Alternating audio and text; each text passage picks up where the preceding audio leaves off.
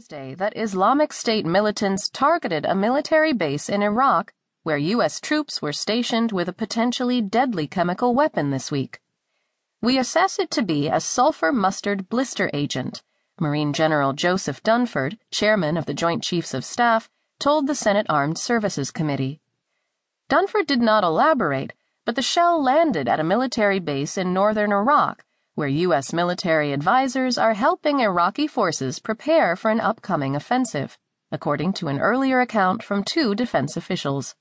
They asked not to be named because they were not authorized to discuss the issue publicly. The defense officials suspected the Islamic State, also known as ISIL or